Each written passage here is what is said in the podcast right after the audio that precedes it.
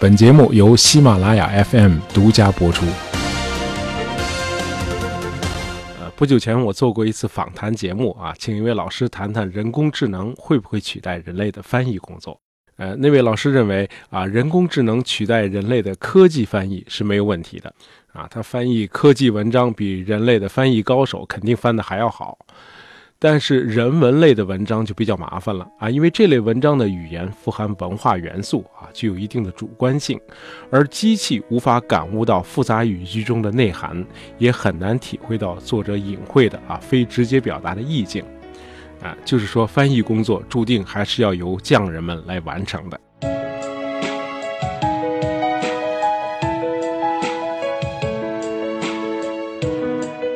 我用“匠人”这个词是想表明，不同的人翻译水准是有很大的差异的。呃，能做到把一部中文作品翻译成外语，受到外国读者的赞赏，或者把一部外文作品翻译成中文，受到中国读者的称道啊，都是很难做到的事情。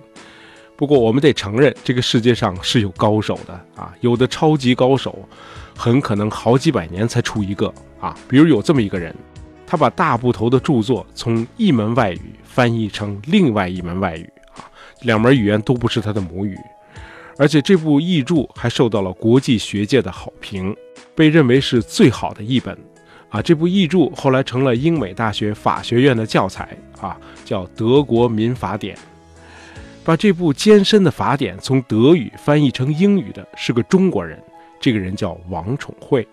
嗯，这哥们儿并不是专职翻译啊，他当过外交部长，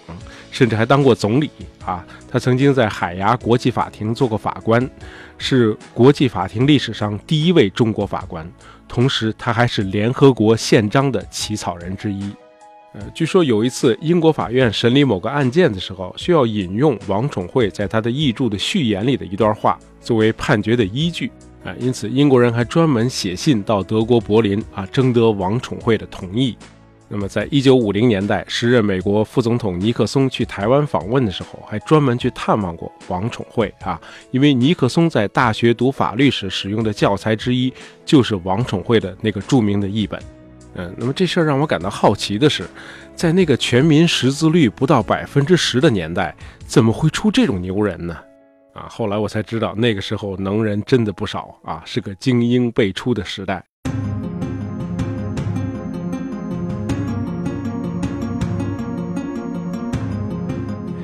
王宠惠祖籍广东东莞啊，他出生在香港，小时候在教会学校学的是西学，在家里读的是《论语》和《孟子》这类儒家经典，啊，学贯中西的基础小时候就打好了。那么很荣幸，王宠惠和我母亲是校友。一八九五年，王宠惠考入北洋大学。呃，一九五一年，这个北洋大学后来改名为天津大学。啊，我母亲是天大毕业的。那么王宠惠呢，在北洋大学学习法律。啊，一八九九年，北洋大学堂的第一届学员毕业了。呃，第二年，学堂颁发了中国历史上第一张大学文凭。啊，因为成绩最优，王宠惠有幸成为亲自第一号文凭获得者。直隶总督兼北洋大臣荣禄亲自向王宠惠颁发了文凭，啊，据说这份证书现在就珍藏在天津大学。一九零一年，王宠惠留学美国耶鲁大学，获得法学博士学位。后来他又赴英国继续研究国际公法，并获得了英国律师资格。啊，接着王宠惠又赴德法两国考察宪法。哎，就是在德国柏林的逗留期间，他翻译了那部让他名扬四海的法典。啊。把德文著作翻译成英语，并且受到英美学界的推崇啊，这样的学术功底，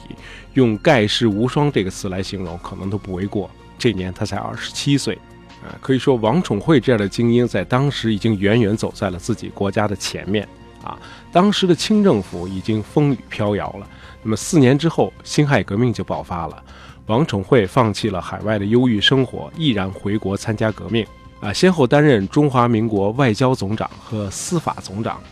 后来因为反对袁世凯的独裁统治，啊，和其他的同盟会阁员一道辞职去了上海。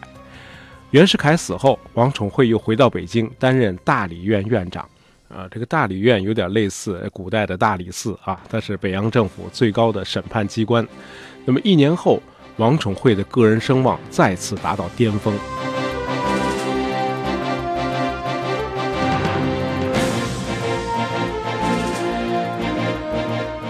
一九二一年十一月到一九二二年二月，王宠惠作为中国全权代表之一，前往华盛顿参加限制军备与太平洋会议，啊，史称华盛顿会议。啊，美国召集这个会的目的就是要遏制日本在太平洋地区的扩张。啊，日本当时正处于国运的上升期，啊，美国想阻止它的崛起是不可能的，那只能遏制它，啊，别让它膨胀得太快。那么，怎么遏制日本呢？一是要限制它海军主力舰的总吨位，保持美英两国对日本的比例是五比五比三这样的优势。再有呢，就是拿中国来说事儿。美国国务卿休斯表示，日本在中国大陆的扩张行为必须停止，啊，以确保门户开放政策和维护中国的领土完整。因此，在会议召开的前三个月，啊，美国政府就正式向北京政府发出邀请。为什么说北京政府呢？啊，因为当时的中国是一南一北有两个政府，除了列强承认的以北京为首都的北洋政府之外，啊，孙中山在广州还有一个政权，就是在这年的五月五日，孙中山在广州宣誓就任非常大总统。那么，鉴于这种南北分治的状况，啊，这个北洋政府特意派王宠惠出席华盛顿会议。除了考虑他是法学专家、国际知名度高，还有一个重要的原因就是，呃，作为同盟会的元老，王宠惠与南方的这个革命政府素有渊源啊，和南方的各位领导都是密友，属于那种南北两边都说得上话的人啊。那当时的情况是，南北代表一到出席国际会议，连表面上的精诚团结、一致对外都做不到啊，见面就撕。呃，就拿两年前的巴黎和会做个例子吧。呃，一战结束后，当时的中国是战胜国，当然希望能够收回战败国德国在胶东地区的殖民地。可是对当时的中国代表团来说，在巴黎和会上为国家争取利益的同时，还要费尽心力的去处理内部矛盾，因为当时的北洋政府的外交总长陆征祥是代表团的团长。那么第二代表是来自广州革命政府的王正廷。啊，这个王正廷喜欢体育的朋友都知道啊，他是中国的奥运之父，哎，就是说南北两个政府都出席了巴黎和会，那么双方后来在巴黎闹得几乎是水火不容，啊，说有一天这个中国代表团召开一次会议，那么一到会场，大伙吃惊的发现，团长陆征祥的位置上放着两把椅子。呃，这个广州代表王正廷的秘书就说啊，这个王正廷代表的是广州政府，那么地位呢，应该和陆征祥代表的北方相当。哎，就是说王正廷应该和陆征祥一起并排就坐。那么团长陆征祥于是就在左侧的椅子上坐下来了。哎，这时候王正廷进场了啊，神态庄严地坐在了右侧的椅子上，啊，一副代表团团长的架势，宣布开会，并且要求听取汇报。那么会议进行中，王正廷不停地用胳膊肘向陆征祥那边挤，陆征祥呢就不得不一点点挪开啊，最后索性就离开了那把椅子，坐到一边去了。那么第二天，陆征祥就称病没有去会场。过了几天，他索性就离开了巴黎。哎，就是说中国代表团团长失踪了。那么巴黎和会最后决定让日本接收德国在山东的权益啊。那么这事儿大家都了解哈，后来引发了五四运动。呃，虽然这不是中国代表团闹内讧导致的，嗯，但是南北分治、相互掣肘，也确实很难形成一致对外的合力啊。不过，就像我们在第一百四十六期聊珍珠港的那期节目里说的啊，在两年之后的华盛顿会议上，啊，巴黎和会对中国权益的损害得到了一定的补偿，啊，日本被迫吐出了已经塞到嘴里的肥肉。那么，参加华盛顿会议的中方全权代表没有来自广州政府的人啊，三位全权代表分别是施肇基、顾维钧和王宠惠。那么，在这三个人的艰苦努力下，华盛顿会议成为近代中国外交史上第一次没有丧失更多的权利，反而还争回了一些民族权利的国际会议。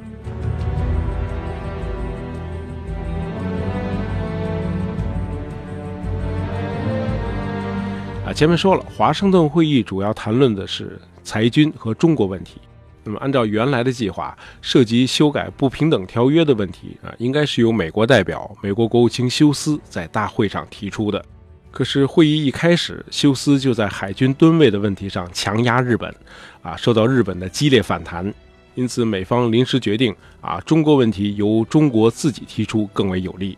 那么王宠惠和其他的中国代表就在两位美国顾问的协助下，连夜写成了十项原则。那么在两年前的巴黎和会上，中国代表针对的是如何废除列强在华的各项具体的特权。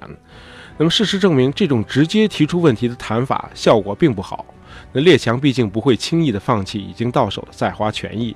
那么这次呢，王宠惠他们学聪明了，他们草拟的是基本的原则，就是说一开始并没有针对具体问题，那这样列强就很难提出反对。而王宠惠他们提出的这些原则呢，为以后的具体问题的讨论和解决啊奠定了一个法理上的基础。呃，果然在后来的这个不平等条约的讨论中啊，大会都是从中国的观点出发的啊，这样中国从一开始就获得了主动权。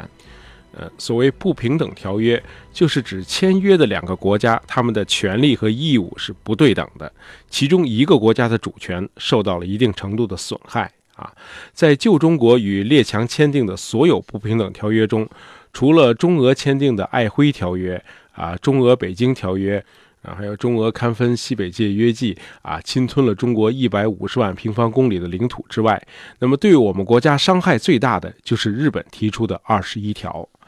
啊，这二十一条太过分了，啊，除了获取我们国家的内蒙、东北、辽东和山东的一切权益之外。啊，还把中国的采矿、修路，甚至政治、军事和财政都置于日本的控制之下。那么，按照袁世凯当时的说法，日本这样做是要把中国变成第二个高丽啊，就是第二个朝鲜。那么，北洋政府当然是不会签订这样的亡国条约的，可是又担心动起武来打不过日本，于是呢，就采取了一连串消极抵制的措施啊，一个是拖延啊，下礼拜再谈吧。那么另一个呢，就是利用英国记者莫里逊把这事儿公之于众啊，在国际上形成对日本的压力，那么在国内营造反日舆论，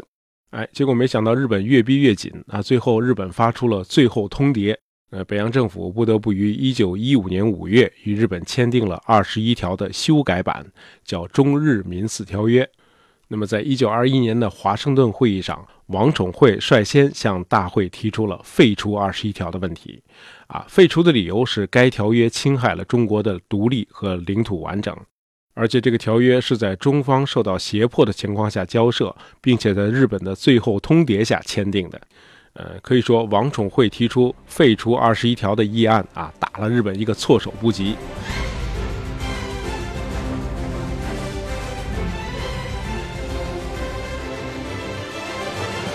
因为自打会议一开始，日本就受到美国的强大压力，啊，美方要求日本接受五比五比三的海军吨位比例，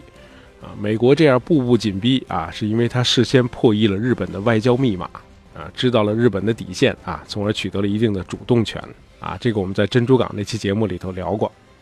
那么就在日本代表穷于应付的时候，啊，王宠惠突然又提出了取消二十一条的议案。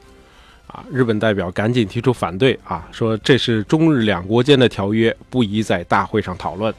王宠惠立即指出啊，该条约虽系中日两国间条约，但关系到其他国家的在华经济利益，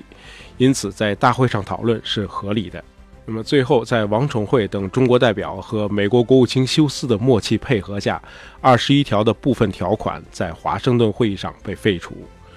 华盛顿会议最后形成了一揽子决议啊，日本从中国的山东和东北亚撤军，呃，作为交换条件，英国放弃在威海卫的基地，呃，巴黎和会的错误决定终于在华盛顿会议上得到了修正，啊，华盛顿会议闭幕前还签订了九国公约，缔约国保证尊重中国的主权、独立以及领土和行政完整，呃，后来的事实证明，这个公约形同废纸，毫无价值。九国公约签订后不到十年，日本就占领了中国的东北。签订十六年后，日本又发动了全面侵华战争。那么，中国和西方列强签订的其他的不平等条约啊，主要是指列强在通商口岸的租界和领事裁判权。这些呢，要等到一九四三年国民政府出席开罗会议时再予以废除。啊，负责相关谈判的中方负责人也是王宠惠。呃西安事变后国民政府中的亲日派张群辞去了外交部长职务由王宠惠出任外交部长。呃一九四一年以后王宠惠改任国防最高委员会秘书长啊同时负责国民政府的对外事务。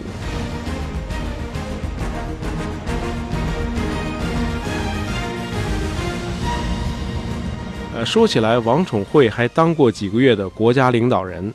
啊，这又得说回到那个华盛顿会议，啊，参加完华盛顿会议之后，一九二二年五月，王宠惠与胡适、蔡元培、李大钊等共同发表了《我们的政治主张》一文，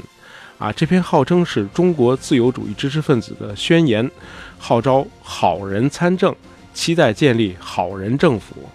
啊，不知道是不是上帝听到了这篇宣言。四个月以后，王宠惠在直系军阀吴佩孚的支持下改组内阁，出任代理国务总理。于是人们称这届王宠惠内阁为“好人政府”。不过好人一般好景不长啊，由于另一位直系军阀曹锟的反对，王宠惠被迫于十一月二十九日下台。哎，还挺巧，今天就是十一月二十九号。这样呢，王宠惠只当了两个月零六天的总理。那么第二年，王宠惠被国际联盟选为海牙常设国际法庭法官。王宠惠在国际法领域做出的最后一项重大贡献，是一九四五年在旧金山啊参加讨论起草联合国宪章。呃，一九五八年三月十五日，王宠惠在台湾因病去世，享年七十七岁。呃，一直有听友建议我聊聊民国时期的风云人物，那今天呢，我们就聊聊王宠惠啊，他号称是中国法学第一人。好，喜欢大爷杂货铺的朋友，不要忘了订阅我们的专辑。当然，也希望大家能够在朋友圈里推荐一下我们的节目。感谢大家收听，咱们下期再见。